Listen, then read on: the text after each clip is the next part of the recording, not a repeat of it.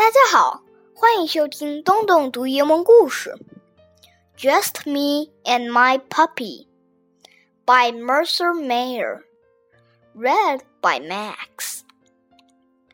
I wanted a puppy just for me, so I traded my baseball mitt for one.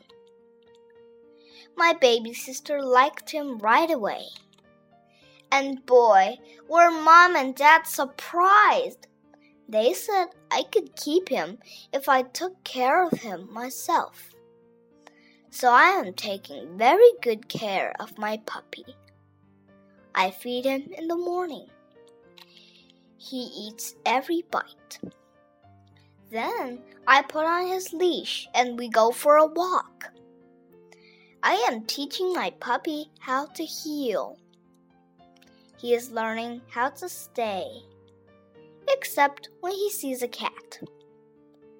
My puppy knows lots of tricks how to sit, how to play dead, and how to roll over.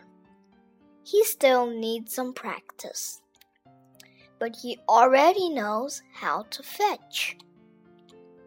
My puppy is a big help around the house. He's a good guard dog he brings in the paper for my dad. And he keeps me company while I do my homework. Sometimes my puppy gets dirty. Then I give him a bath. I get him nice and dry so he won't catch a cold. Then we get ready for bed. Just me and my puppy.